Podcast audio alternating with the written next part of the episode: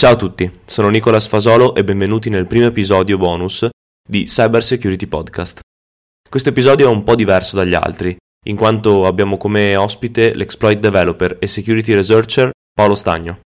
Durante l'episodio parleremo di varie tematiche, partendo dalla storia di Paolo e passando per tutte le tematiche legate al mondo della ricerca nel campo dell'exploit development, come il percorso e l'attitudine utile a lavorare nel campo, gli approcci alla materia com'è la vita del ricercatore di sicurezza e molto altro ancora. Come sempre vi ricordo che per rimanere aggiornati sulle nuove uscite potete seguire il podcast e per aiutarmi a diffondere i contenuti potete condividerlo sui social dando una valutazione positiva allo show. Questo è possibile farlo su qualsiasi piattaforma voi lo stiate ascoltando in questo momento, come Spotify, Google Podcast, Apple Podcast, Deezer e molti altri ancora. Buon ascolto. Ciao Paolo. Benvenuto. Ciao, Come grazie stai mille. intanto? Grazie per l'invito, tutto bene, grazie. Bene, bene. E, mm, niente, oggi con te volevo, volevo parlare di, di un bel po' di argomenti. Appunto, prima di tutto direi che sarebbe, sarebbe giusto presentarti. Io faccio una breve introduzione, te aggiungi con tutto il resto. Paolo. Stagno. Paolo Stagno è un eh, exploit developer e security researcher. Ha lavorato per parecchi anni qui in Italia e poi, dopo, dopo aver portato avanti il suo progetto VoidSec, appunto è diventato un freelance a tutti gli effetti e ha cominciato a lavorare con, eh, con aziende estere. E continua. Assolutamente. Eh, ma l'in- l'introduzione è più che accurata. eh, esatto, faccio Vulnerability Research Exploit Development. Il mio focus è prettamente su Windows, sia diciamo Windows Core che eh, third parties application che girano poi appunto su Windows come sistema operativo e mi occupo appunto della ricerca di, di Zero Day e del successivo scrittura dell'exploit per poterli appunto sfruttare. E, e questo è quello che faccio da ormai eh, diciamo full time proprio al 100% di attività di ricerca da un anno Eh, prima le tempistiche erano un po' più variabili perché appunto è, è complicato ecco, gestire l'attività di ricerca Come hai scoperto che la tua strada era nell'exploit development e quindi nella parte di ricerca? Per- perché comunque la sicurezza non è un, eh, diciamo un ambiente piccolo, c'ha, c'è diverse strade da, da poter seguire, c'è la parte blue team, eh, c'è la parte full cons- eh, consulenziale, c'è la parte diciamo più legata al sistemistico, c'è la parte network. Cioè, qual è stato il tuo percorso che ti ha portato a, a scegliere questa via? Assolutamente. Allora, io ho fatto una serie di lavori, nel senso, eh, sono sempre stato nella parte, diciamo, offensive, non ho mai bazzicato più di tanto quella defensive, eh, perché per mio interesse personale, ecco, non, non mi ha mai attratto più di tanto. In realtà, cioè, penso possa essere molto figa e penso che, eh, oltretutto, quando c'è questa commistione tra, ad esempio, il red team e il blue team, in questa forma di purple team, si possa veramente crescere molto. Però per mia natura non sono mai stato super attratto dalla parte, dalla parte mh, defensive e quindi mi sono sempre concentrato sulla parte offensive. Io in realtà nasco come assolutamente un consulente e ho iniziato a fare, diciamo, le attività classiche di penetration test, vulnerability assessment, eccetera, con un focus all'epoca che era molto molto verticale sulla parte web. E poi per mia natura ho sempre avuto una qualche tipologia di sinergia con eh, il mondo più low level e quindi ho sempre cercato di, di spostarmi verso questa, questa parte, quindi più classica di memory corruption, eh, tutte buffer overflow, roba di questo genere. E, e per la parte di ricerca in realtà è sempre stata insita in quello che facevo perché se alla fine durante un'attività di penetration test comunque fai diciamo, parte di ricerca di, di vulnerabilità su quelle che sono le infrastrutture o gli applicativi dei clienti eh, e all'epoca appunto lo facevo poi su applicativi web perché era quello il mio focus, ho sempre cercato di portarla avanti e quando finalmente ho deciso di, e sono riuscito a fare la parte diciamo più binary, eh, allora ho continuato appunto a portare avanti anche la parte di ricerca eh, su, su quelle- su quell'attività.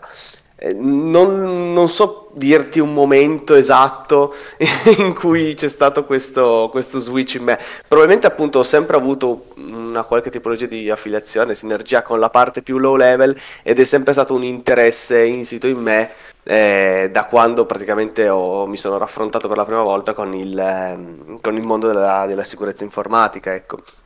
Quindi sì. è stato soltanto un, un tot di tempo per riuscire ad arrivare a fare quello che mi interessava fare, ecco. Eh, anch'io bazzico un po' nel campo, però, sai, trovo sempre un po' difficile trovare, per esempio, l'azienda o comunque eh, dell'interesse verso la, la ricerca, no? Eh, l'exploit development, poi soprattutto quello molto low level, diciamo, non è oggetto di, uh, di desiderio di aziende private, magari che vogliono vendere un servizio o qualcosa del genere, so- almeno qui in Italia. Come, come hai trovato il modo, diciamo, di, di, di seguire questa, questa sono, sono, d'accordo con te, nel senso che tendenzialmente tutte le, le aziende che fanno consulenza eh, non hanno per mm, molteplici fattori ecco, interesse a fare ricerca. Eh, in, general, in, generale perché la ricerca è un enorme pozzo senza fondo di, di, di, soldi, nel senso tu glieli tiri dentro e speri che l'output poi nel senso abbia, ti, ti dia indietro qualche tipologia di ritorno. E questo è valido per tutta la ricerca, indipendentemente che sia quella informatica o che ne so, meccanica, ecco per dire, però... Ehm, quindi sì, tendenzialmente chi fa, chi fa, consulenza, chi fa puramente consulenza non ha il drive eh, per fare ricerca, oltre che non sempre, ecco, però ci sono anche delle, delle mancanze proprio di competenze, perché poi chiaramente è un settore un po' a sé stante dove servono delle skill eh, specifiche. Quindi è chiaro che se uno ha una competenza molto verticale su ad esempio gli applicativi web potrà fare ricerca, ma chiaramente sarà diciamo, eh, limitato su quello che è lo stack web, eh, le tecnologie web, difficilmente magari scenderà su, su parte più, più, low level, più di memory corruption. E quindi per rispondere alla tua domanda in realtà è stato abbastanza complicato riuscire a capire come farla.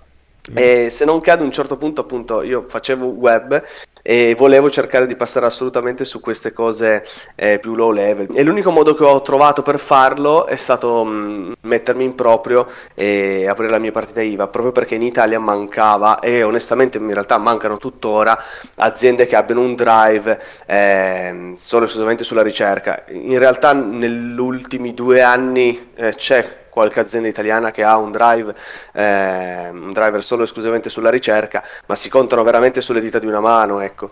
Quindi... Sì, poi comunque il business qui è, qui dico Italia, è spesso mm. mosso mm. da attività di bassissimo livello, come dicevi te, no? Cioè, oltre al fatto che non c'è la skill, non c'è la competenza, um, c'è anche proprio una mancanza di base da parte del cliente, cioè l'attenzione diciamo legata alle vulnerabilità, il, appunto la parte di exploiting, eh, codice sicuro, cioè comunque qui è ancora un livello molto molto più basso rispetto a quello europeo, comunque quello mondiale. Ma cioè, sicuramente in Italia c'è anche una questione di livello più basso eh, globale, diciamo, sul, sul, discorso della sicurezza informatica, mm, soprattutto se lo confrontiamo ad esempio con l'Inghilterra o gli Stati Uniti dove eh, la cosa è comunque portata avanti meglio, ecco a mio parere. Eh, ma Poi, qual è la differenza, tu... scusami? Cioè, secondo te qual è la differenza tra Italia e boh, Inghilterra, perché ok, sì, noi siamo indietro di 10 anni per livello di avanzamento tecnologico, per digitalizzazione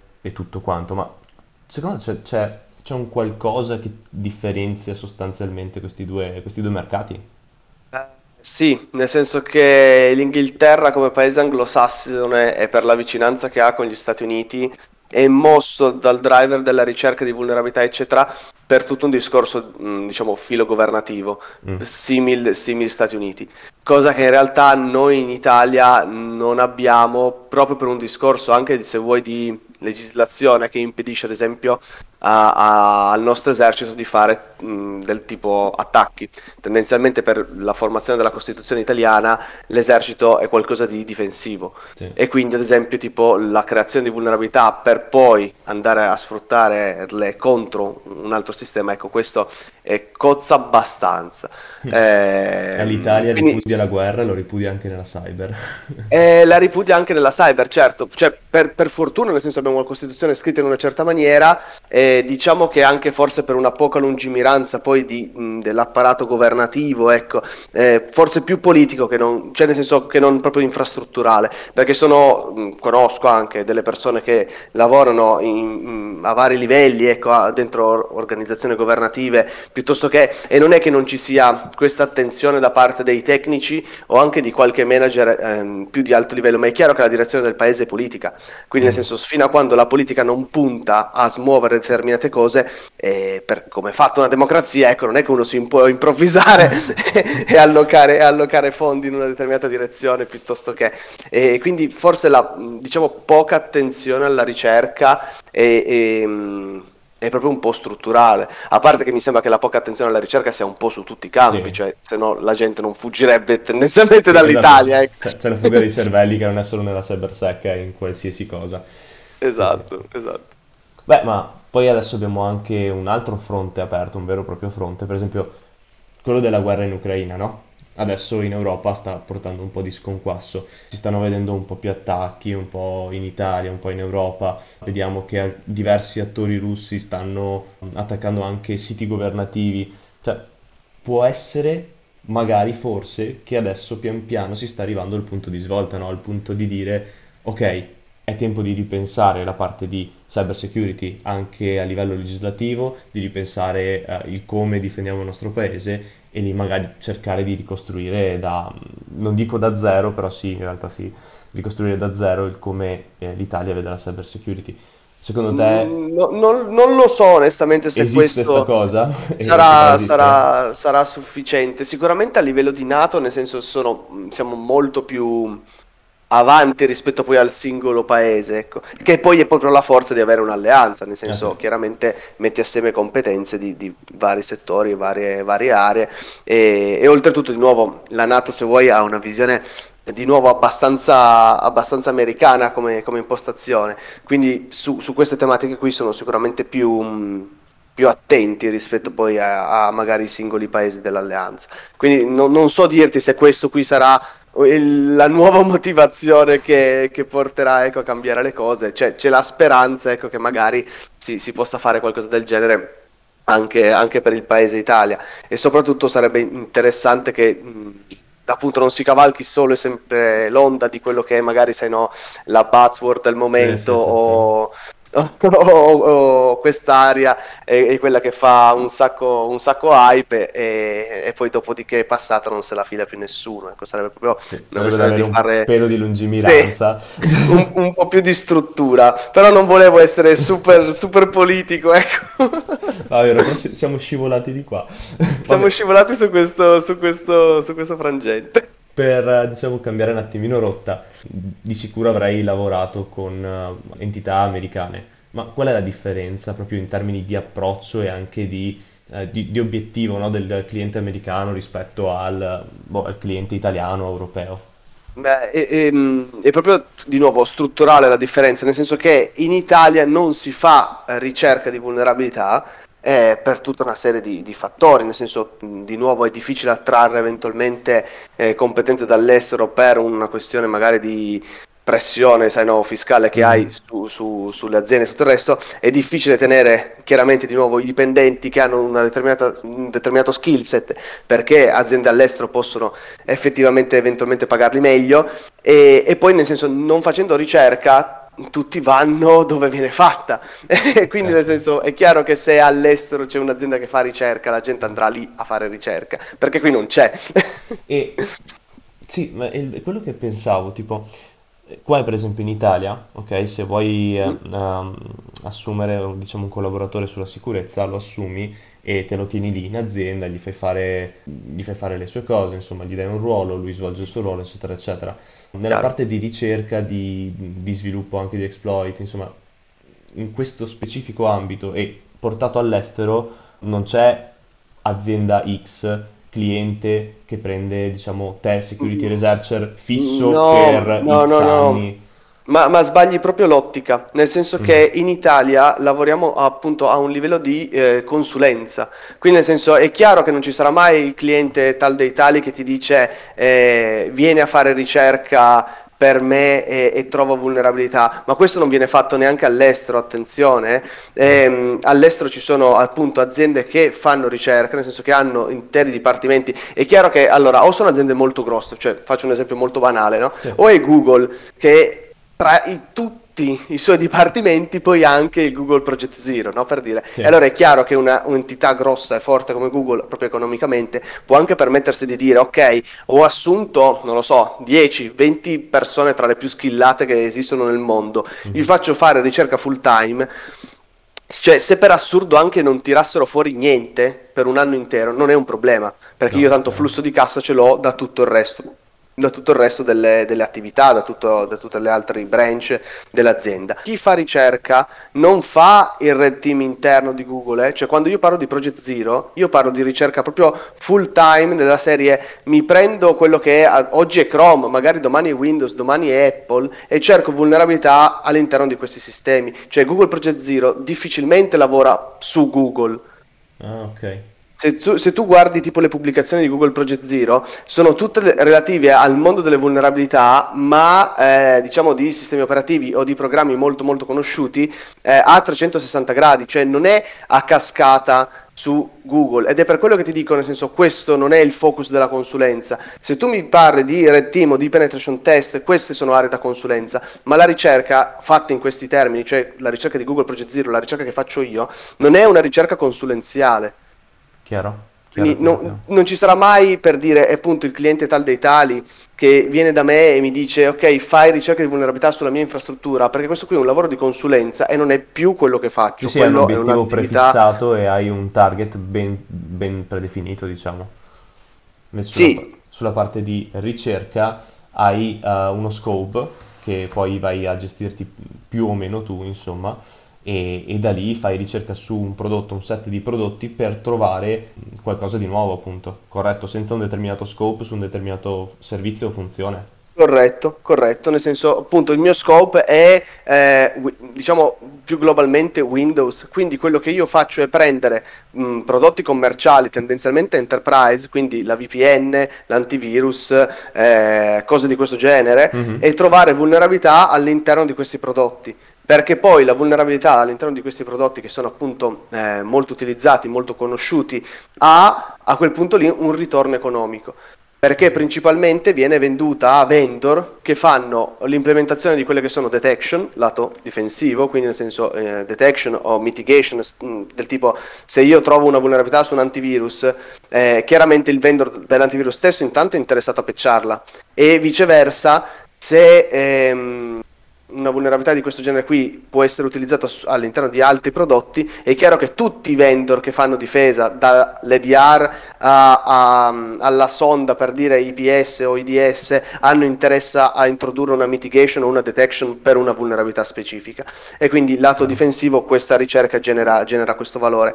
Lato offensivo, per esempio, la weaponizzazione di NDA o la scrittura di exploit eh, ha un interesse, ad esempio, di tutte quelle aziende che fanno mh, più red team che pen test che hanno appunto interesse a utilizzare mh, NDA che sono tendenzialmente pecciati dal, dal, vendor ma che poi chiaramente all'interno dei clienti non trovi pecciati al day one mm-hmm. ehm, per fare tutta una serie di attività tendenzialmente appunto simulando quelli che possono essere appunto um, APT o simili quindi è un po, più, un po' più strutturata ed è appunto molto distante da, dalla ricerca di vulnerabilità diciamo classica che uno farebbe durante un'attività di penetration test o, o, o di red team. Ecco. Mm-hmm. Allora così mi sorge tipo spontanea la domanda, ma è più redditizio, qua pro- parlo proprio a livello di tempo e economia, è più redditizio mm-hmm. lavorare come ricercatore o lavorare come bug bounter?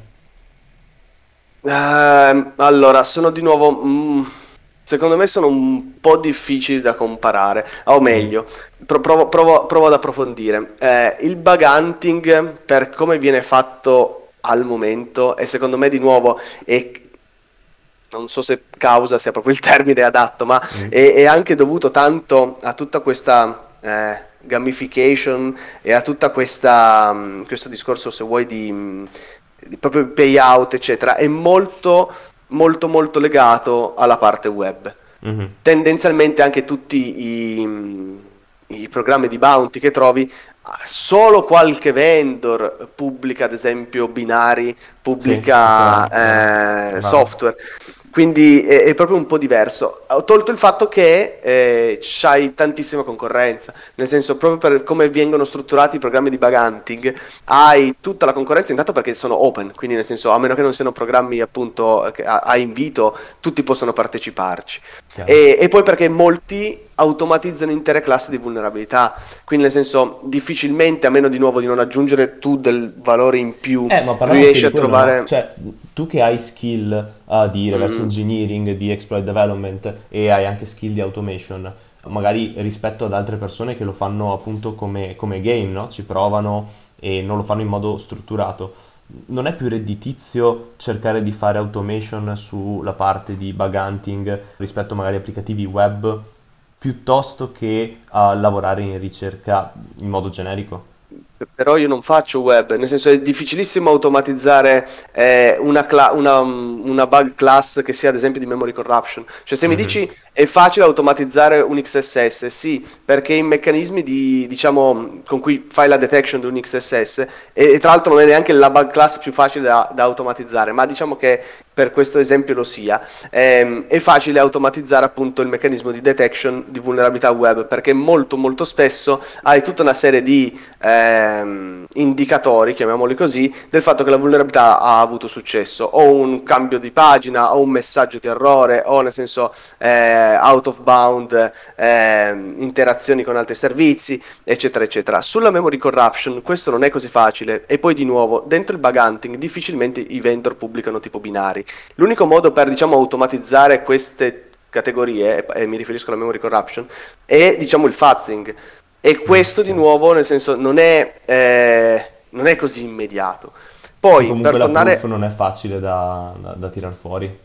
No, eh, diciamo anche che tu ottieni un crash, poi segue tutta una parte di triage del, di quello che è il crash, che è tendenzialmente molto pesante a livello di, di, tempo, cioè è molto time consuming e viceversa ancora di più, se dal P- semplice POC che fa il crash devi passare a un exploit proprio fu- mm, completo, mm-hmm. eh, questo è estremamente time consuming perché tutte le mitigation dei sistemi operativi che sono stati introdotti negli ultimi diciamo dieci anni eh, hanno reso la ricerca e soprattutto appunto la scrittura di un exploit completo estremamente time consuming ed è poi per quello che tu vedi ad esempio broker come Zerodium chiedere, eh, cioè offrire ad esempio un milione di euro per una, mm, per una chain mm. completa o due milioni di euro per una chain completa su iOS perché è estremamente time consuming.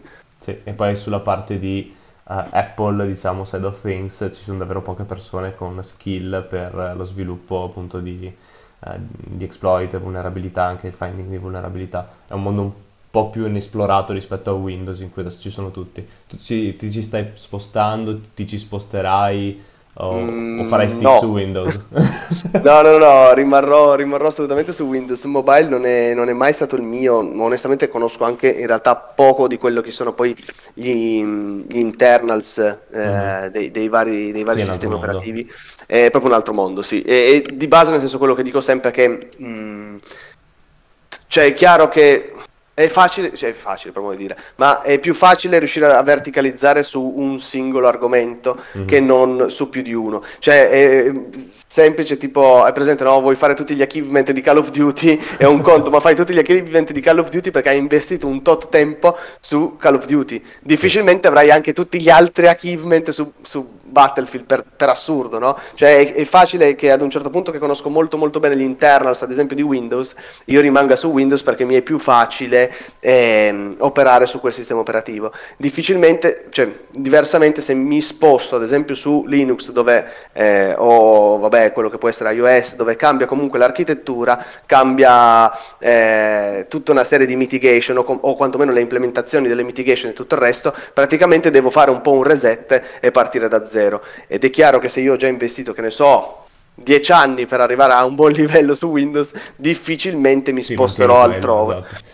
Poi non è sempre vero, cioè, ho conosciuto gente che si è, si è spostata e si sposta con più, con più, fluidità e probabilmente quello dipende anche molto poi dalle competenze del singolo. Ecco. Sì, però poi comunque spesso gli ascoltatori diciamo, mi scrivono che non sanno da dove cominciare no? sulla, sulla cyber security e a un certo punto altri invece un po' più avanzati Uh, mi dicono, beh, eh, io ho studiato un po' di tutto, però comunque non riesco ad ottenere i risultati, i risultati che voglio molto spesso si pensa che a un certo punto su un uh, ambito straverticale uh, della sicurezza, come anche i Windows internals, come anche solo il reverse engineering, la malware analysis, cioè argomenti molto molto specifici, a un certo punto tu possa smettere di studiare, tu possa smettere di, di aggiornarti, ma non è per niente così. Cioè, anzi, no, no, no. no. Cioè, io vorrei sfattare questo mito qua perché non, non, so quando una persona si possa definire senior in un ambito e, e restarci per più di 24 ore. Cioè. no, beh, secondo me nel senso, cioè, la, la, seniority chiaramente la fa l'esperienza e la fluidità che tu hai nell'acquisire nuove competenze, nuove skill, ma eh, difficilmente nel senso eh, appunto riesce ad arrivare a platinare uh, un argomento e a smettere di studiare e rimanere diciamo mm, sul, sulla cresta dell'onda no? Eh, questo è proprio impossibile. So, soprattutto nella, nella cyber security. Ci sono forse pochi altri eh, settori in cui questo, questo è vero. Eh, soprattutto perché appunto essendo in, informatica essendo tecnologia evolve con una rapidità che poche altre materie hanno. Cioè il, raffronto che mi viene più, più, semplice fare no? è ad esempio la medicina classica. Mm. Però la medicina classica ha molta storia, quindi chiaramente tu devi perdere un sacco di tempo in, inizialmente per acquisire tutta una serie di competenze dovute dal fatto che la medicina non è una roba degli ultimi dieci anni. Mm. Quindi nel senso acquisisci appunto queste competenze, se vuoi oltretutto abbastanza generiche, poi ti specializzerai dopo, su un mondo che comunque è vastissimo, perché sto parlando di medicina, no? Quindi nel senso, e tu hai tutte queste cose, però una volta che tu hai guadagnato tutte queste competenze basi, scegli una specializzazione e su quella specializzazione ti verticalizzi. Una volta che ti sei verticalizzato, ehm, diciamo hai dei corsi di aggiornamento di tanto in tanto e anche sì. loro comunque non, me- non, smettono di studiare.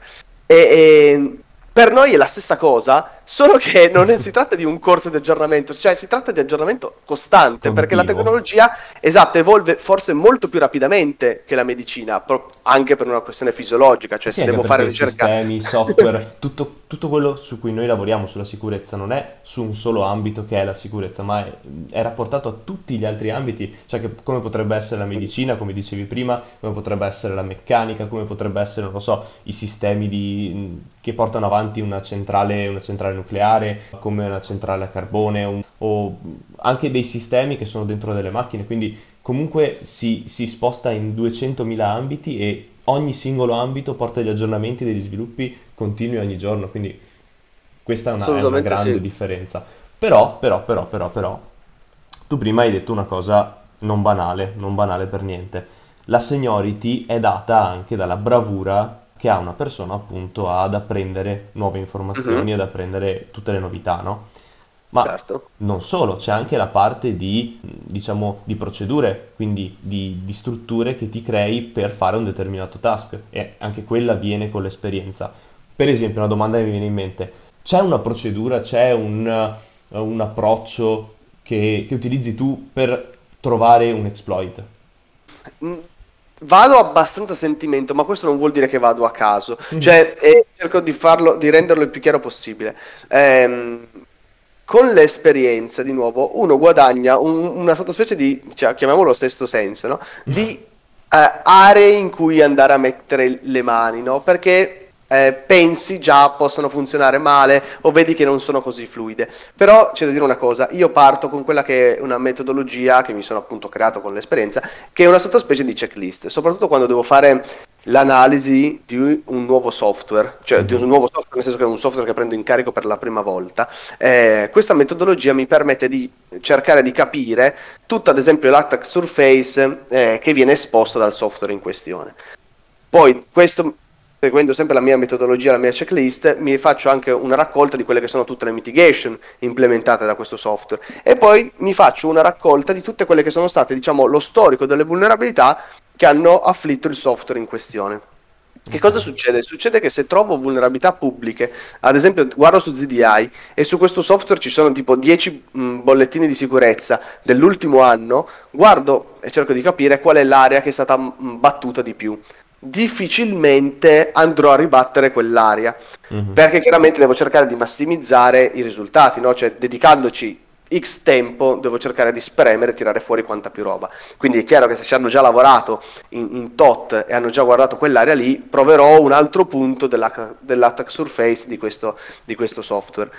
E, e questo tendenzialmente e mm, a grandi linee la metodologia, poi è chiaro che ci sono mm, cioè, metodologie specifiche a seconda di quello che devo implementare, quello che devo andare a fare, ma questa qui è diciamo, quella più generica che ho diciamo, adottato nel corso degli mm. anni. E questo varia anche tanto a seconda di, di, chi sono i bollettini, cioè ci sono appunto un tot di nickname, di ricercatori e tutto, che tendenzialmente se vedo uh, aver trovato qualcosa in una determinata zona, in una determinata area del programma, di nuovo lascio perdere perché so che per le loro skill, per le loro competenze e tutto, hanno sicuramente spaziato molto in quell'area e l'avranno battuta a tappeto molto bene. Difficilmente io saprò fare di meglio, quindi lascio perdere quell'area lì, guardo qualcosa nei dintorni che magari non hanno guardato. Ecco. Eh, non male anche questo, questo metodo di, di, capire, tipo, ok, conosco lui, so che, uh, che, è uno con certe skill, quindi mi evito quella parte, così mi evito anche di, risp- cioè, di perderci tempo sopra.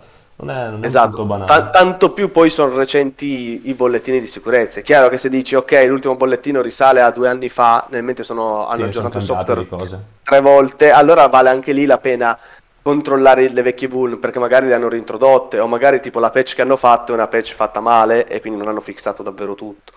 Mm-hmm. Eh, guarda, una cosa che eh, mi viene in mente adesso molto spesso quando, quando parlo con i clienti, vabbè, prendo un software a caso ma non a caso, prima l'abbiamo citato, uh, l'anti-malware, no? l'EDR. A livello cliente finale l'EDR pensa che sia quasi a livello Dio, no? Dovrebbe bloccare eh. qualsiasi cosa, mm, è un software inattaccabile, sì c'è il driver che protegge uh, la, il kill dei processi, che ne nasconde alcuni, che nasconde i servizi, uh, non è possibile fare tampering perché sennò dovrebbe scatenare alert, però in realtà non è così, cioè mh, negli incident che, che accadono ogni giorno, nelle centinaia di incident che accadono ogni settimana, eccetera, eccetera.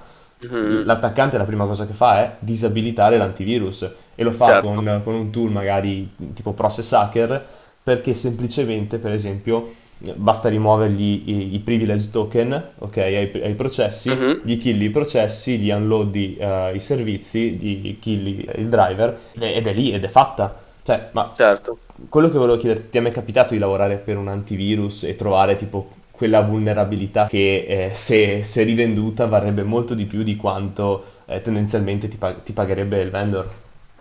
Ehm, sì, nel senso, di nuovo, ho preso in carico eh, IDR e antivirus e ho trovato sopra, queste, queste, sopra questi target e vulnerabilità di genere sorta eh, anche molto differenti tra loro. E, ehm, tendenzialmente io però di nuovo non lavoro per un vendor finale, quindi la mia vulnerabilità è possibile che venga acquistata dal vendor, eh, come no, io non entro quasi mai direttamente e appunto non faccio bug hunting, quindi il mio mm-hmm. cliente finale non è, non è un vendor, eh, io appunto prendo una, un, determinate tipologie di bonus sulla base della tipologia di vulnerabilità e del target eh, su, cui, su, cui, questa vulnerabilità ho trovato, però sì, è capitato e di nuovo, cioè è normale che capiti perché sono software e sono scritti da umani che possono sbagliare, esatto. quindi nel senso è vero che hanno eh, l'idea di essere un antivirus, ma non per questo, nel senso sono inattaccabili, anzi, proprio perché devono essere in grado di vedere tutta una serie di, di eventi, essere in grado di parsare tutta una serie di file format, eccetera.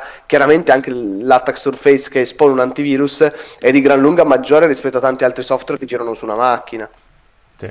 Quali sono le, le competenze che, che, ti servono per, um, per fare una cosa del genere, no? per fare ricerca su, di vulnerabilità su, su un anti-malware, mettiamola così, sono, sto molto generico, vai tu, cioè quali sono le competenze che ti servono per lavorarci? Ok, Guarda, ti dico due cose che non sono, diciamo, competenze tecniche dirette, uh-huh. ma eh, più generiche. Assolutamente quella che secondo me è indispensabile, a mio parere, per qualsiasi tipologia di lavoro, cioè passione, cioè deve piacerti fare quello. Beh, sì. e, e, la seconda cosa è abbastanza il mindset. Nel senso appunto devi essere pronto a dedicarci del tempo, pronto a voler imparare, pronto a doverci sbattere la testa e spaccartela lì sopra. Ecco. Questo a priori, secondo me, cioè per essere bravi nel proprio mestiere, eh, queste due cose sono, sono, a prescindere, cioè non, non puoi non, non averle. E invece come competenze tecniche c'è tutta una serie di... Eh, vabbè, diciamo di conoscenza degli internals del sistema operativo di riferimento. Mm-hmm. Perché quelli lì sono di nuovo mh, utili, sì, perché sai dove, dove, vanno a finire le cose, o sai quantomeno come possono aver implementato eh, alcune funzionalità attraverso appunto le API di Windows, usandole piuttosto che. E, mh, e poi, vabbè, chiaramente saper fare reverse engineering, eh, no, non, magari non per forza benissimo, ma avere una certa dimestichezza, una certa fluidità nel leggere assembly o diciamo il decompilato di, di, di, di assembly, che quindi si traduce quasi sempre in un C-like, eh, C, C++, ecco. Qua, qua ti interrompo eh, un attimo, come... ma reverse engineering o debugging? O entrambi? Entrambe, entrambe. entrambe. Cioè, diciamo che eh, cioè, oltretutto, per come sono fatto io, ehm, faccio molta fatica ad approcciare un target solo ed esclusivamente da un punto di vista statico, di, di analisi statica. Perché, comunque, nel senso, soprattutto se i target sono abbastanza grossi, mm-hmm. è, è, complicato. Tanta roba non la vedi se non è in esecuzione e non sai che cos'è, eh, che cosa, che cosa, su che dati lavora, no? E di base, nel senso. Eh, il software tratta dati, quindi se ti manca quella parte ti manca tipo tutto, no? E, ehm, quindi cerco sempre di avere questo approccio abbastanza ibrido, ovvero reverso a sufficienza per arrivare a capire più o meno che cosa fa una certa cosa o per arrivare a capire come interagire con quella funzione specifica e, e poi appunto attraverso il debugger guardo che tipologia di dati tratta, che cosa cerca di farci sopra. E diciamo che secondo me è anche la cosa più efficace e anche efficiente perché ti permette appunto di mm, ridurre forse un po' i tempi che ci metteresti a fare solo e esclusivamente analisi statica. Mm-hmm. Tornando invece appunto, scusami, esatto. alle, a, allo skill set, poi boh, lì è mm, abbastanza variegato, cioè ad esempio c'è chi fa fuzzing, c'è chi non lo fa per niente, eh, quello lì per dire richiede un po' di conoscenza e, e, a priori comunque il mestiere lo richiede, un po' di conoscenza di sviluppo, un mm-hmm. po' low level, quindi di nuovo C++ tendenzialmente, eh, cose di questo genere. Eh, poi, buh, non lo so, cioè, eh, più cose hai visto, più ti permette di, di spaziare, no? Perché oltretutto è mm. difficile che ora come ora un software abbia solo esclusivamente un componente. Cioè, se facciamo l'esempio ad esempio dell'EDR, ok, però l'EDR allora ha i suoi binari di servizi propri dell'antivirus, eccetera. Poi c'ha i driver e quelli però sono costruiti completamente diversi rispetto a un eseguibili. Poi ha, che ne so, la browser extension e allora lì rientriamo di più dentro delle competenze, se vuoi più web-like, no? nel senso alla fine le, le, le, le estensioni sono JavaScript tendenzialmente. Quindi è chiaro che più conoscenze orizzontali hai, più ti permette di affrontare tutte queste tipologie di target o, o, o, o di servizi, ecco, di, l'attack surface che viene esposta. Sì, anche perché non, cioè, quando lavori mh, nel trovare vulnerabilità su un antivirus, hai ragione tu, non è che lavori solo sull'agent, lavori su tutto, esatto. tutto l'environment che ci sta attorno, cioè potresti attaccare per assurdo uh, il sistema di update, per esempio il binario che fa l'update delle firme, uh-huh. per esempio le, le, routine che fanno i check con le cloud signature o quelli solo comportamentali ci certo. sono vari punti. Ah, addirittura anche tutta la cloud eh, board dove, dove, tutti gli agent si registrano, perché per assurdo se riesco a forare quella, eh sì. molto probabilmente riesco a forare A tutti gli agent, B a togliere tutta la detection. Cioè, è, è veramente super vasto. E, e tendenzialmente tutti i programmi... Esatto. esatto, esatto. Beh, adesso abbiamo parlato un po' di exploit, abbiamo parlato un po' del, del tuo mondo, ma ok, tu lavori sulla parte di ricerca e sì. tu hai un'etica, però sì. c'è chi lo fa e l'etica non ce l'ha e quindi eh, diciamo fa il lavoro del broker. Um, cosa, cosa, ne pensi? Con- conosci questo mondo? Mm. Sì, eh, diciamo che nel senso non è che tutti i broker per loro natura siano eh, non etici, ecco. Eh, è chiaro che nel senso ci sono broker con più o meno scrupoli e, e secondo me la differenza mh, grossa la fa la tipologia di broker, nel senso mm. che ehm, se io sono un broker e acquisisco vulnerabilità ma il mio settore di riferimento è diciamo defensive, Sì. tendenzialmente le vulnerabilità vengono rivendute appunto a vendor eh, o al vendor stesso o a vendor che implementano appunto mitigation piuttosto che patch, piuttosto che cose di questo genere. Ehm, E, quindi nel senso ho un po' meno problematiche di dire eh, verranno usate male. Mm. Eh, è chiaro che se il broker invece è offensive per la natura del- della tipologia di, dell'attività offensive, è chiaro che la vulnerabilità tendenzialmente non verrà pecciata. E attenzione, non dico che ci sia nulla di male a operare con uno o con gli altri, perché io opero con entrambi per dire. Mhm. Eh, l'unica cosa grossa a cui fare attenzione è a chi vendi e tendenzialmente dove verranno utilizzate queste Eh, esatto, ma vulnerabilità. com- come fai a saperlo? Cioè, ok, chiaro che hai il contatto con uh, l'azienda X, l'azienda Y, ma quando è un intermediario magari, ok, di cui non conosci la storia, di cui non, non- non sai tutto, no? Come fai a sapere Chiaro. che quello la utilizzerà in un modo magari piuttosto che in un altro? Cioè, c'è Eh. un, un modo per, diciamo, per stipulare una specie di patto, eh, c'è una tracciabilità, non lo so. Eh, que- no, no, chiaro, è, è- è- molto difficile, cioè è un settore che va molto sulla reputazione e, e anche proprio sulla fiducia. Poi è chiaro che nel senso nel momento in cui io vendo la mia proprietà intellettuale, eh, i contratti vengono scritti in una determinata maniera, per cui tendenzialmente so qual è l'uso che viene fatto, anche se magari non so direttamente eh, dove finisce, ad esempio mh, so da quale parte del mondo verrà venduta, ecco.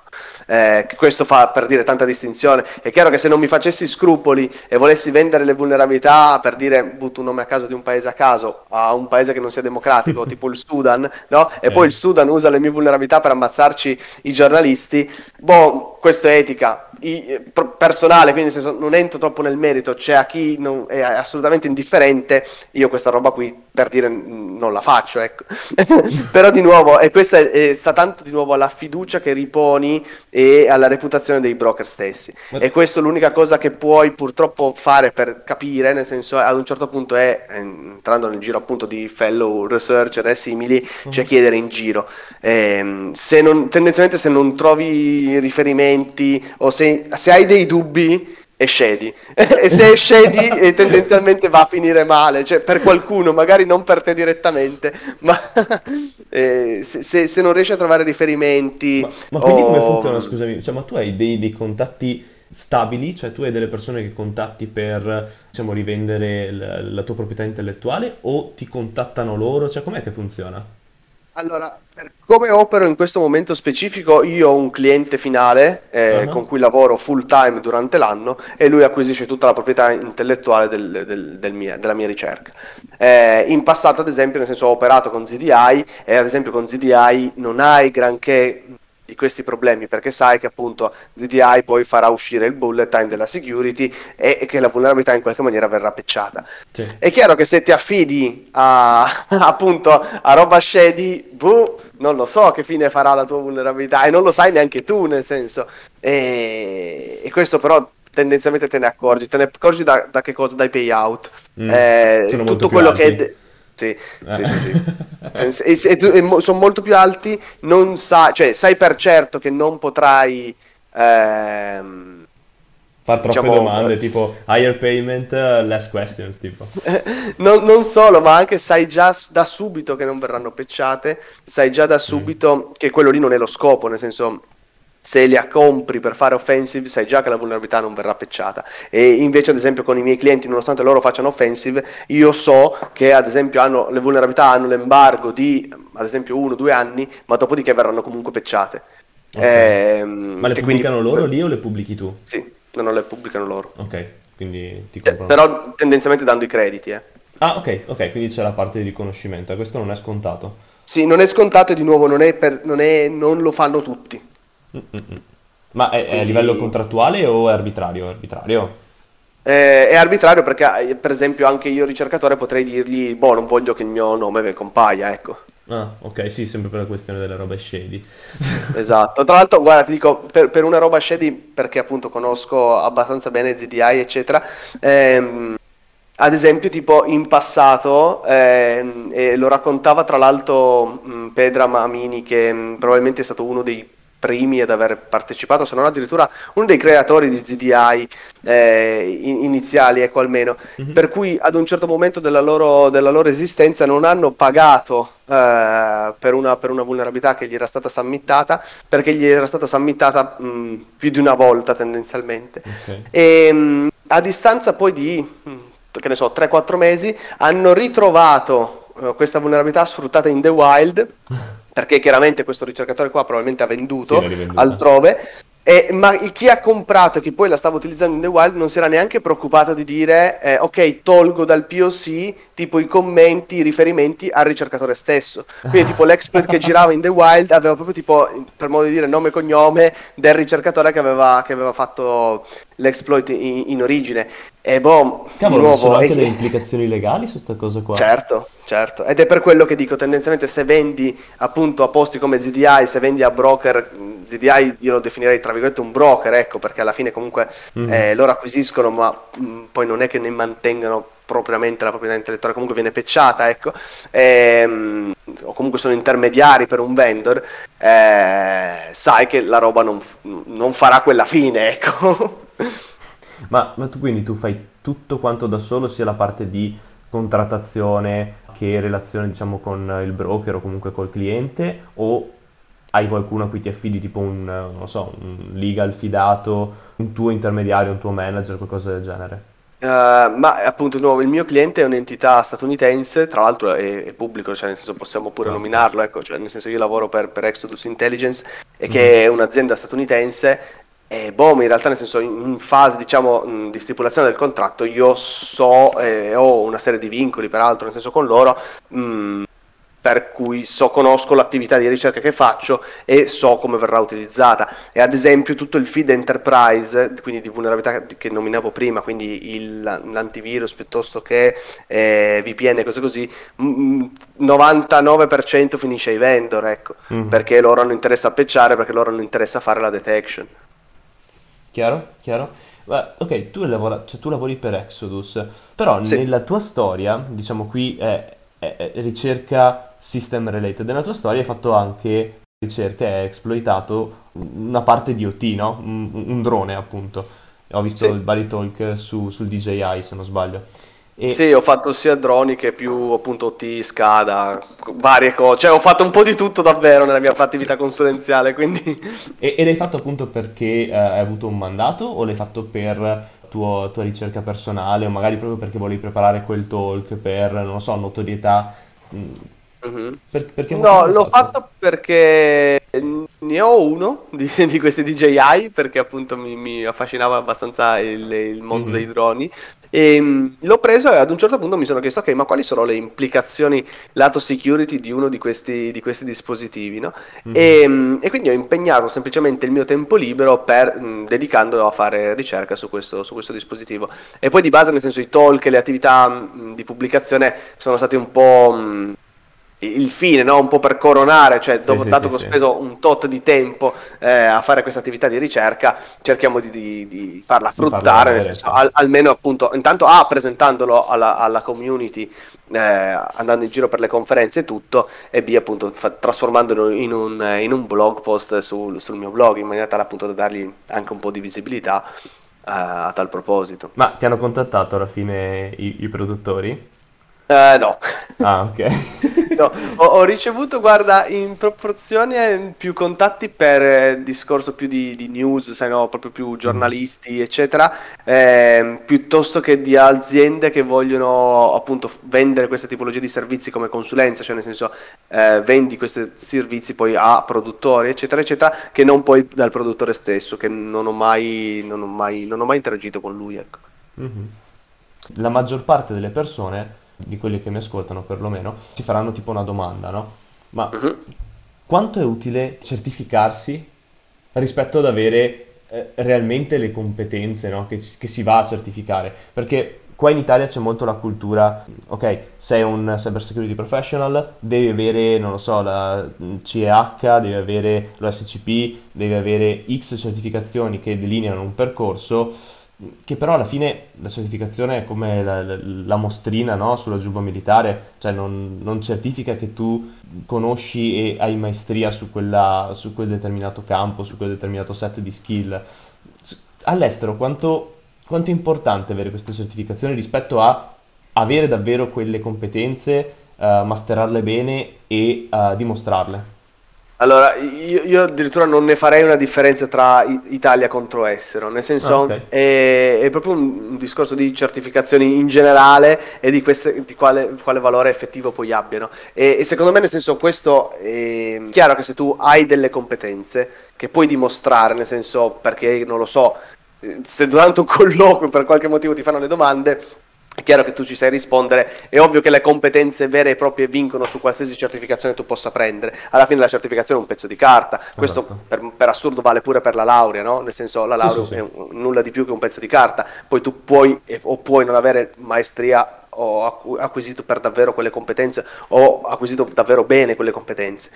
È chiaro nel senso che per qualsiasi azienda è più immediato eh, capire per assurdo fare un po' di scrematura se tu possiedi determinate competenze. Perché è chiaro che se tu hai la OSCP e tendenzialmente l'hai fatta secondo cognizione di causa, non tipo andandoti a comprare eh, i paper sulle, sulle, soluzioni o facendo fare il, il proctor da qualcun altro, ecco, è, è chiaro che un minimo di competenze le hai acquisite.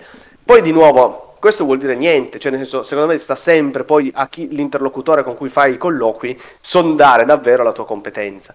Però eh, cioè, que- questo vale per tutto, cioè non puoi di nuovo a prescindere togliere il discorso della certificazione, togliere il discorso laurea e, e dire no, oh, comunque ovunque vengono utilizzate per la scrematura e poi sì. fai il diciamo eh, il deep dive delle competenze nel colloquio. Chiaro che non c'è una distinzione oh, tipo all'estero, no. non me ne frega delle, delle, tue certificazioni, l'importante è, non so, che superi queste quattro ore di, di colloquio. Uh, dipende molto di nuovo, secondo me, dalla, dalla competenza e dalla bontà di mm. chi fa la selezione del personale.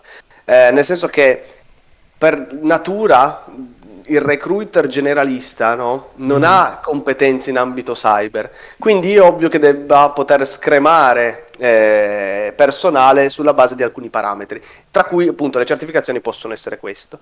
Se viceversa chi fa la ricerca del personale è un, una persona tecnica, può anche permettersi di dire, però di nuovo il bacino poi a cui mh, eh, rischi di, di di ricevere tipo troppe candidature, no? E, quindi tu in qualche maniera devi filtrare. Poi la bontà di chi ti fa il colloquio determina effettivamente il fatto che sappiano valutarti o meno e capiscano o meno se tu hai delle competenze. Cioè tu potresti pure arrivare senza nessuna certificazione al colloquio e poi dimostrare estreme competenze in un settore. Il problema grosso è che le certificazioni aiutano per appunto non essere scremato magari subito. Sì, per arrivarci dice il colloquio eh, per, per sì. dimostrare qualcosa. Sì. Un, un po' di nuovo certificano che tu almeno un, una tipologia di percorso sì, l'hai seguito. esposto a un certo tipo di informazioni e quindi di sicuro sì. ne puoi parlare in qualche modo a un certo tipo di livello. E lì, chiaro, chiaro.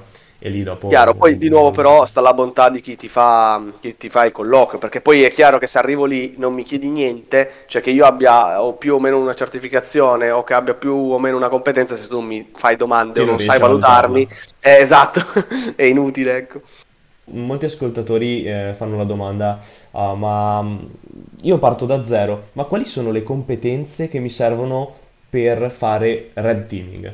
Cioè c'è un percorso specifico che non so che hai seguito tu uh, o che consiglieresti alle persone che vogliono iniziare ad approcciarsi a, a questo mondo, cioè non proprio exploit uh, e diciamo mm, research, perché quello lì è, è, il mostro finale, no? Per quanto sia una cosa okay. verticale, è il mostro finale eh, all'inizio, quasi tabula rasa, competenze IT, competenza networking, eh, ci si avvicina al mondo della sicurezza, però si vuole andare sulla parte offensive. Okay. Quale potrebbe essere il percorso? Guarda, secondo me di nuovo, nel senso, um, Red Team non è una di quelle cose, cioè Red Team come proprio attività di Red Teaming, ecco, sì, sì. non è una di quelle attività troppo entry level. Questo perché? Perché di nuovo ti viene richiesto di spaziare una serie di argomenti che tu all'inizio di qualsiasi tipologia di, la- di, di, percorso lavorativo non hai la padronanza di così tanti argomenti. Quindi secondo me nel senso è più approcciabile la parte di Red Team se prima hai fatto un po' di pen test. Questo perché soprattutto la consulenza che viene un sacco bistrattata e capisco perfettamente le ragioni del perché lo sia, soprattutto per una questione di orari, pressioni e stipendi e questo mm. non, non, posso dire niente, ecco, nel senso è ovvio che se è fatto male qualsiasi lavoro è fatto male, nel senso, però eh, ha un grosso vantaggio, cioè quello di, che ti permette di vedere eh, tantissime cose, tantissimi ambienti, tantissimi programmi in poco tempo, perché ad mm. esempio magari in un anno tu cambi un tot di clienti perché fai un tot di attività e chiaramente vedi un tot di tecnologie, un tot di software, un tot di paradigmi di programmazione differenti, eccetera, eccetera. E questo cosa fa? Costruisce una base orizzontale molto larga. Poi è ovvio che su questa base orizzontale molto a- larga tu debba, perché ti interessa ad esempio fare, ehm, non so, red team, verticalizzarti su alcune cose. E chiaramente più sei verticale su alcune cose, più ti può aiutare ad esempio ad entrare in un red team, cioè nel senso tu vedi tanti argomenti, sei un mostro nella parte web, perfetto, cioè è chiaro che nel red team ci sarà spazio per uno che gli dai un'applicazione e qualcosa tira fuori. Eh, sei un mostro di Active Directory o comunque nel senso hai delle competenze di Active Directory perché poi non è che bisogna essere per forza dei mostri, cioè bisogna capire sì, e sapere come diciamo, acquisire esatto. Per le competenze, però nel senso se tu hai una preferenza cerca di verticalizzarti su questa preferenza. E poi di nuovo dato che il Red Team comunque comprende una serie di professioni, una serie di skill, cioè c'è magari quello che è bravissimo a fare phishing, social engineering e questa mm-hmm. roba qua, poi c'è quello che invece fa semplicemente tipo ehm, sistemista, tira su, le infrastrutture dei Red Team, c'è chi invece fa appunto sviluppo, sviluppo di tool e tutto il resto, cioè il Red Team è molto di nuovo variegato come competenze che, che possono servire. Non è solo chi fa l'operatore del, del, C2 o chi appunto ha messo piede dentro una macchina poi si muove all'interno di tutta la rete. E quindi nel senso, di nuovo, dipende da, da qual è la tua preferenza, no? E, sì, e, la direzione quindi è quella, cioè cerca di sceglierti il, la cosa su cui sei interessato e cercare appunto di fare esperienza in, in quel settore lì. Chiaro, però infatti la prima cosa è vedere cosa c'è, vedere cosa si può fare quindi una volta Chiaro. che hai trovato il tuo punto di interesse, come dicevi, eh, andare deep su quello e sviluppare appunto il, il, tuo punto di passione, perché Red Teaming infatti non è un, una sola branca e non ha una sola specializzazione. Chiaro, chiaro. Assolutamente. Cool. Assolutamente. Molte persone che lavorano nel campo del, dell'offensive security, ok? Uh-huh. In Italia lavorano in aziende come consulenti, no? Sì però in Italia c'è un, un, piccolo scoglio per chi vuole emergere, no? c'è lo scoglio appunto economico, quindi il payout che diciamo viene a essere molto molto più basso rispetto a quello che eh, il mercato estero può offrire ed offre appunto a, a, alle giovani menti. Ma, uh-huh. ma quant'è questo divario?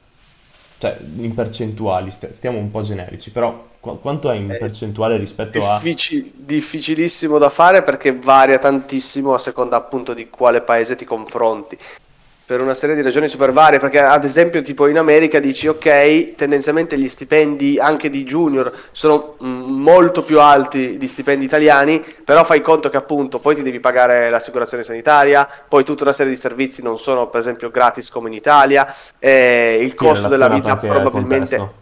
Esatto. Eh, secondo me più che un discorso puramente economico, ecco, eh, quello che io ho fatto per me, e non vuol dire che possa andare bene per tutti, eh, per carità, però nel senso è stato cercare un posto eh, dove potessi imparare, mm-hmm. soprattutto all'inizio, nel senso i soldi poi arriveranno anche, però all'inizio ti serve fare esperienza, che non vuol dire essere eh, schiavo sottopagato, eh, cioè ehm, chiaro che il lavoro va retribuito e va retribuito correttamente.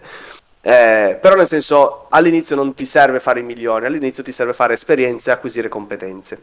Sì. Poi una, sulla base di questo eh, ben venga, cioè spostati, vai a cercare eh, posti migliori anche dal punto di vista economico, però secondo me la parte economica è solo se va bene il 50% della medaglia, no? Cioè ti serve una parte economica e una parte di lavoro stimolante che ti permetta di crescere, che ti permetta di sviluppare nuove competenze, eccetera, Infatti, eccetera. adesso uscendo dal, diciamo, dal pseudo ruolo dell'intervistatore, anche nella, okay. nella mia esperienza, appunto, eh, è stato anche difficile in Italia um, mantenere i miei stimoli, no?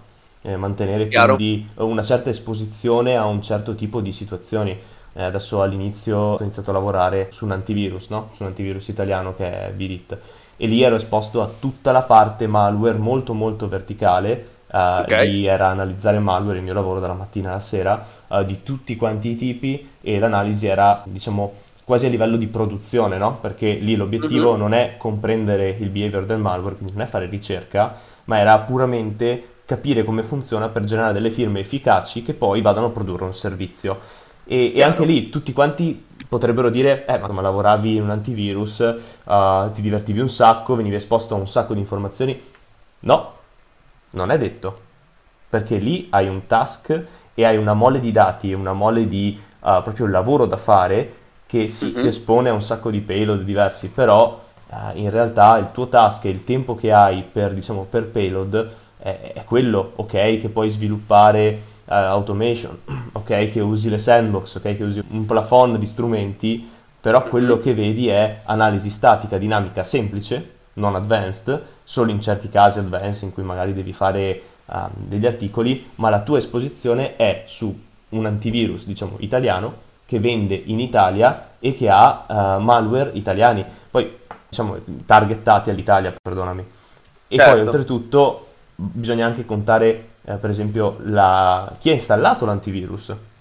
Chi ha installato l'antivirus, certo. che tipo di virus prende, per esempio quello era un antivirus che mirava agli small business e all'utente diciamo domestico e quindi okay. n- non vedrai mai la minaccia avanzata, no? non vedrai mai il tool APT rarissimamente, lo, lo vedrai con la parte un po' di intelligence de- dell'antivirus, ma quello non era il mio ruolo. E quindi Chiaro. Essere esposti a quello che ti interessa non è, non è così semplice.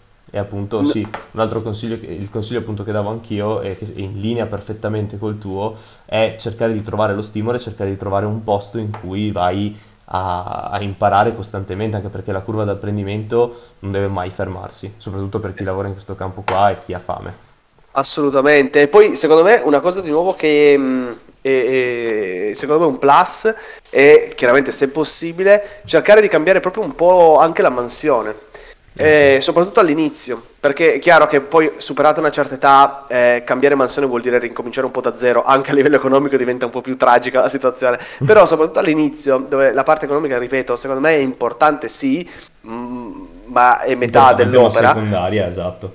Esatto, eh, se uno riesce, chiaramente in ambito di interesse, ecco, cioè non, non, dico ok, adesso vado a fare il supporto IT, cioè eh, rimanendo all'interno della security, cercare di cambiare un po' ruoli all'interno del proprio interesse in maniera tale da vedere un po' di situazioni diverse, perché ad esempio io sono partito dalla parte web, mm-hmm. ehm, perché era, vabbè, all'epoca comunque e adesso a maggior ragione la parte più approcciabile della security, ma perché all'epoca mi interessava moltissimo, mi piaceva e, e quindi da quello ho iniziato.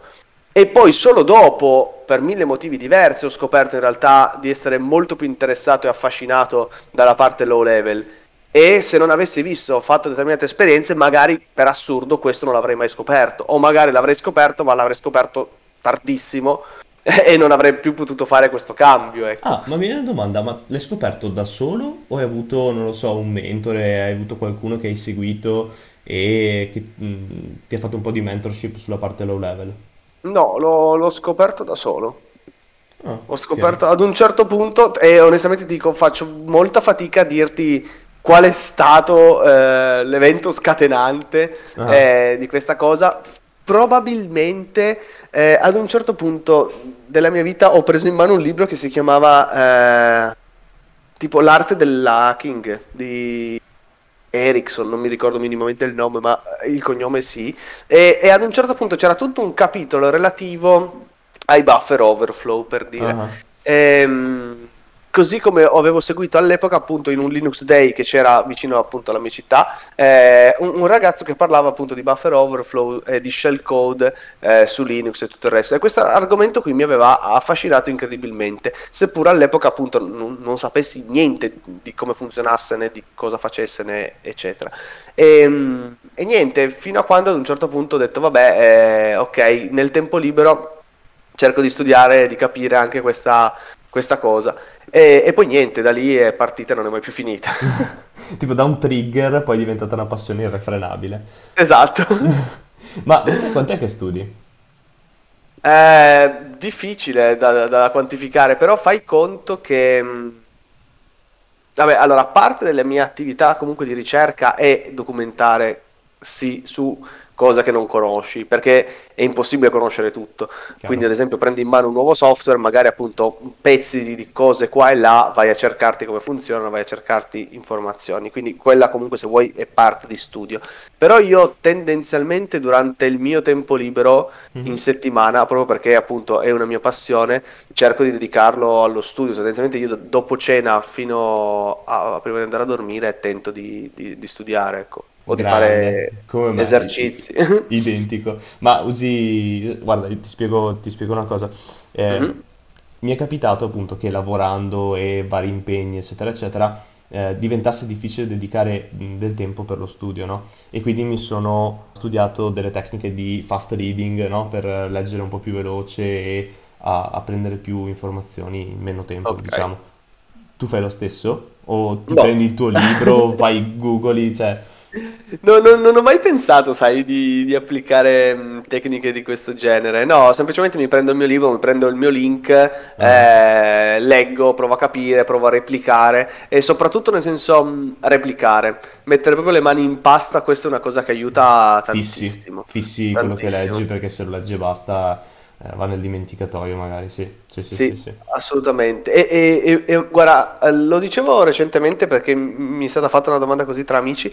E, um, una cosa che ho notato aiutarmi tantissimo eh? è, um, è il dover scrivere il blog post. Perché quando io appunto magari approccio una cosa che mi sta interessando, eh, se eh, la reputo diciamo meritevole di essere condivisa, ecco, poi tendenzialmente finisco per scriverci un blog post. E dato che sono abbastanza maniacale nella scrittura del blog post, eh, se il blog post non è leggibile, fruibile, tendenzialmente perché sono io a non aver capito a sufficienza un argomento e quindi non essere riuscito a spiegarlo come sarebbe dovuto essere spiegato. E, ehm, e questo doversi rapportare con te stesso, della serie, se non riesci a spiegarlo un altro è perché tu per primo non l'hai capito a sufficienza, è, è il driver in realtà che mi permette di eh, approfondire un sacco le cose, perché soprattutto appunto se cerchi di spiegare un argomento di cui tu non, sei, non hai completa padronanza a qualcuno che non arriva dal tuo stesso backdra- background, competenze, competenze, non hai la capacità di astrarre a sufficienza tale perché lui l'altro possa capire.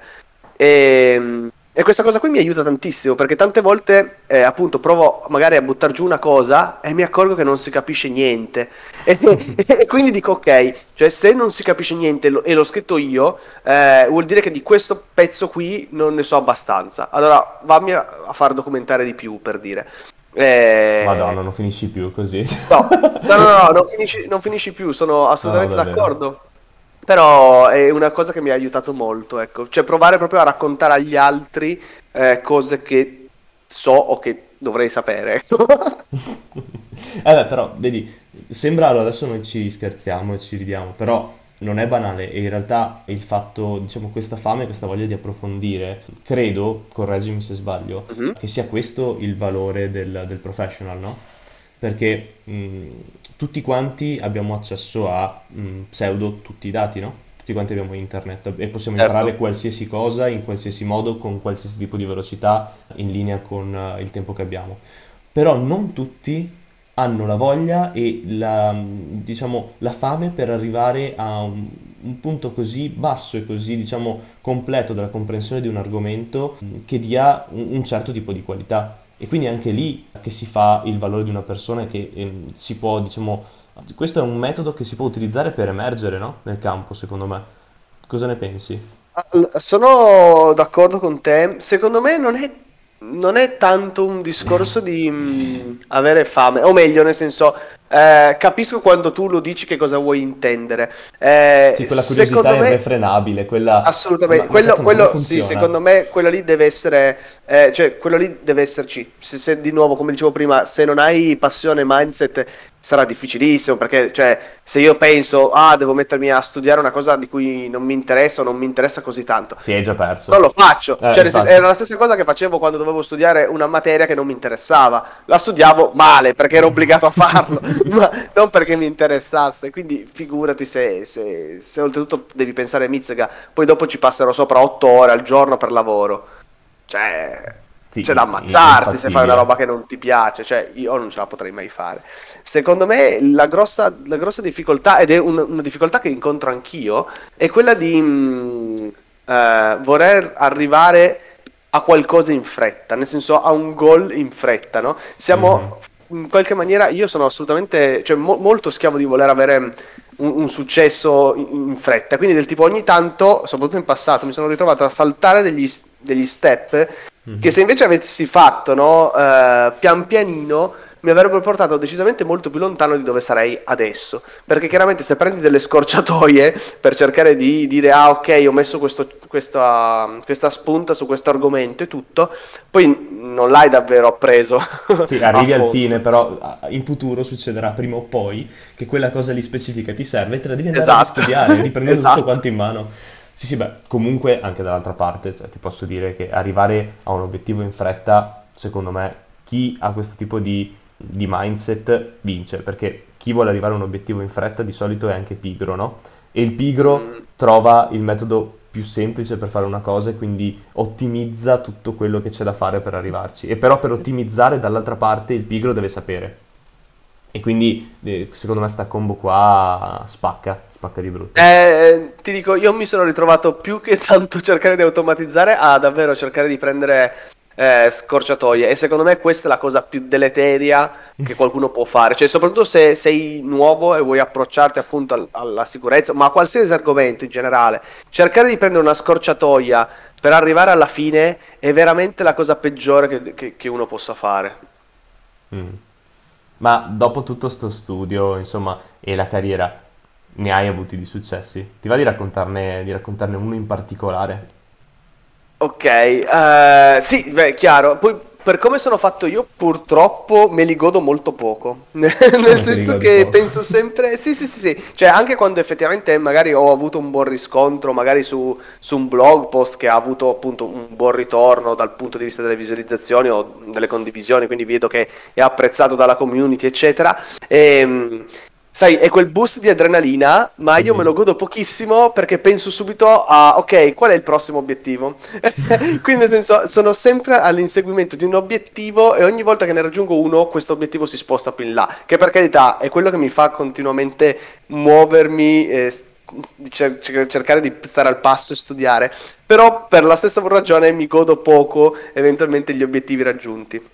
Sicuramente per me l'obiettivo più grande, ti dico, fino ad adesso mm-hmm. è, è, stato arrivare a fare ricerca al 100%, full time, perché appunto sì, quando, quando, ho iniziato e ehm, appunto ho detto ok vado, mi metto in proprio, cerco di fare ricerca, ehm, è stato difficilissimo scontrarsi con quella che è la realtà. Appunto, la ricerca è un pozzo nero di soldi.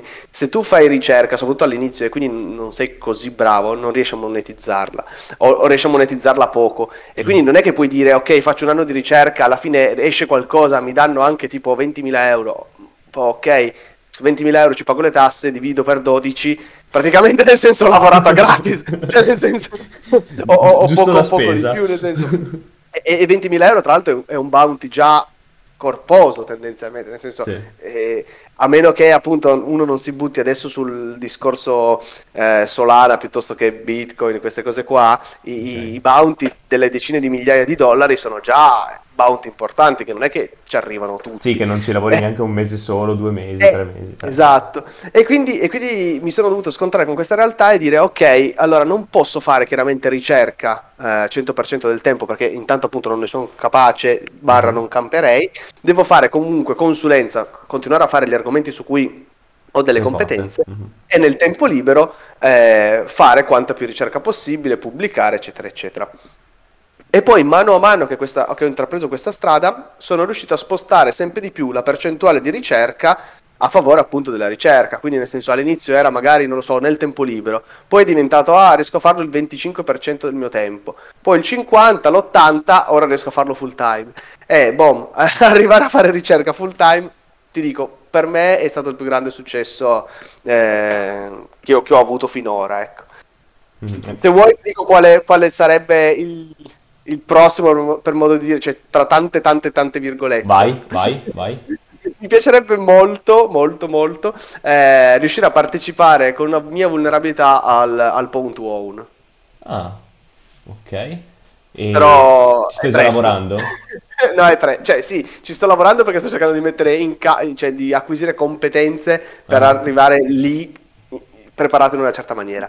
Eh, ma, ma è presto, no- non si tratta di quest'anno né del prossimo, credo. ecco.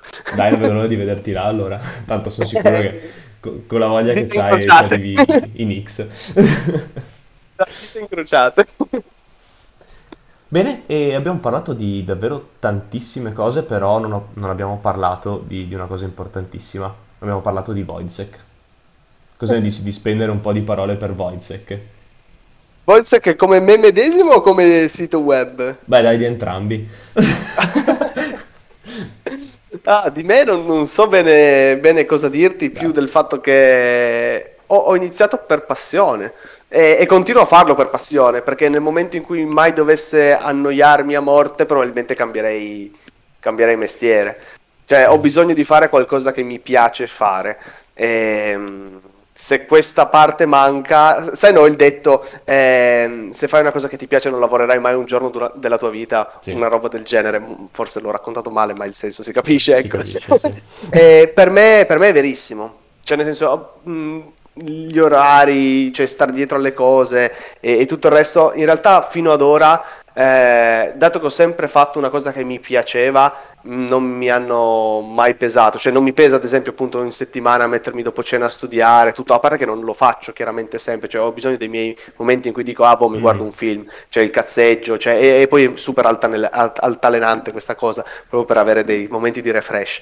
Però nel senso non mi pesa se mi dico ok, questa sera mi metto lì, studio fino a mezzanotte, eccetera. Ehm, E, stessa cosa col lavoro. Fin tanto che faccio una cosa che mi interessa, che mi diverte fare tutto, eh, non mi pesa e posso continuare a farlo. Esatto. E lo stesso vale per il blog, poi chiaramente cercando di incastrare i- tutti i tempi, tutte le attività e la vita sociale, ecco. Cioè non, non faccio Sì, l'eremita sì, che per c'è, che c'è anche quella, che c'è anche quella, Cristo. Cioè, come fai a trovare anche il tempo?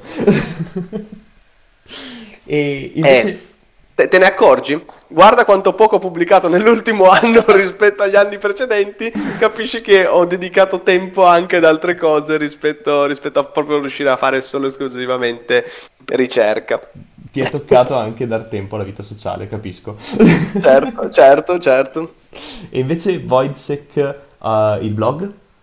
Cos'è? Guarda, Voidsec il blog è, è un progetto che ormai è nato dieci anni, ho fatto dieci anni questo, questo dicembre, eh, dieci anni fa, quindi è nato questo progetto ed è nato questo progetto in realtà dalle ceneri di un forum che avevo mille mille anni fa con, Mhm. con un amico. Ehm, quel forum lì è morto male all'epoca perché era figlio dell'epoca dei forum e i forum ormai non vanno più, più di No, da moda, ecco. esatto. Che secondo me, tra l'altro, è un, è un- è un problema, nel senso che mh, trovo che tutti questi strumenti che si usano adesso, cioè il Discord, il Telegram, Ah. piuttosto che non lo so, si faccia molta fatica a fare i thread di discussione. Eh, a seguirli proprio e a trovarli. Cioè, almeno il, il forum una volta era un, un posto ordinato dove fare discussione che poi oltretutto veniva indicizzato dai motori di ricerca. Quindi se tu cercavi un argomento, probabilmente approdavi a quel forum dove trovavi il thread di discussione. Sì, beh, Ora, questo è cerchi è impossibile. C'è, c'è il nonno Reddit o ancora Bisnonno 4chan, cioè ci sono ancora queste piattaforme che usano solo i geek o pochi, diciamo, mh, pochi veterani, eh, però sì, adesso è tutto quanto Discord, è tutto quanto, molta dispersione del contenuto del, eh, del thread, sì, come dici tu. Esatto, che però appunto diventa impossibile perché se non conosci quella community non, tro- Non non troverai mai, Eh esatto, sì. non ci sei dentro e non troverai mai quell'argomento. E, e io quindi credo che questo sarà un problema soprattutto in futuro perché non ci sarà granché di storico di quello che è stato fatto in questo periodo.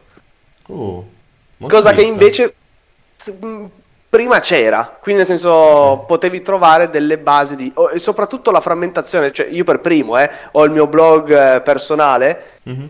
un domani, magari per questioni di tempo, magari per mille cose, non lo terrò più aggiornato e tutto. Comunque ad un certo punto, inevitabilmente, con la fine mia finirà pure quel blog, no? e quindi nel senso, non dico che il mio sia importante, ma così come quello di tutti gli altri. Cioè, sì, ok, c'è il link Internet Archive e tutto, eh, non- secondo me non rimarrà così tanto storico, proprio perché Sì, appunto è- ci si è volatile, spostati. È, è volatile, sì, si- ci si è spostati altrove. E, e boh, no, però ho divagato tantissimo sul discorso dei forum. Eh, il blog, appunto, è nato è nato dieci anni fa, è nato con, con uno, un altro mio amico, mm-hmm. eh, in realtà due.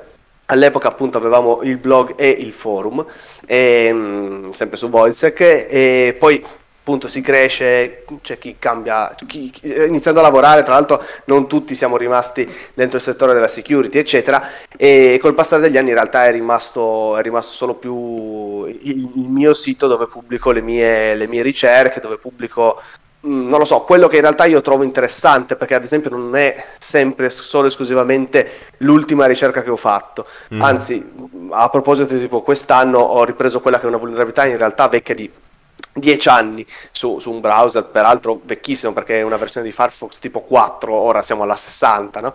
Però era interessante nel senso, perché l'ho pubblicato? Perché era interessante per me, secondo me, eh, mostrare la metodologia con cui ho fatto determinate cose, che poi è generica, quindi nel senso può essere riapplicata chiaramente anche una cosa più moderna, eccetera, eccetera. E, ehm, e in generale quello che tento di fare col col blog post appunto, eh, indipendentemente che sia l'ultima ricerca, eh, in generale appunto è eh, cercare di dire la mia, il mio punto di vista, la mia metodologia su un determinato argomento. E, e niente. È una specie questo. di interest dump, un, quasi un memory dump di Paolo Stagno. Sì, perché tante volte lo uso io stesso come riferimento per cose che ho fatto in passato che dico, ah, aspetta, cioè tipo non me la ricordo ma mi ricordo che ci ho scritto sopra. Mi apro il mio blog post e, e mi vado a leggere che cosa diavolo ci avevo scritto sopra, ecco. Che figo. Beh, Quindi, guarda, sì. può, può, essere che, mm, non lo so, mm, con, come dici tu, con la tua dipartenza dipartirà anche il blog, ma di sicuro in Wayback Machine ci sarà sempre un posto per Wojciech. Va Com- bene, speriamo. sì, quello, quello, non muore mai. e comunque uh, ti, ti, ringrazio, abbiamo parlato di un sacco di cose oggi e spero di, in futuro di riaverti per parlare di altre cose. Credo che siamo andati oltre anche a un'ora e ti ringrazio eh, tantissimo di, essere, di essere stato qui oggi e grazie ancora. Figurati, grazie a te per, per avermi invitato.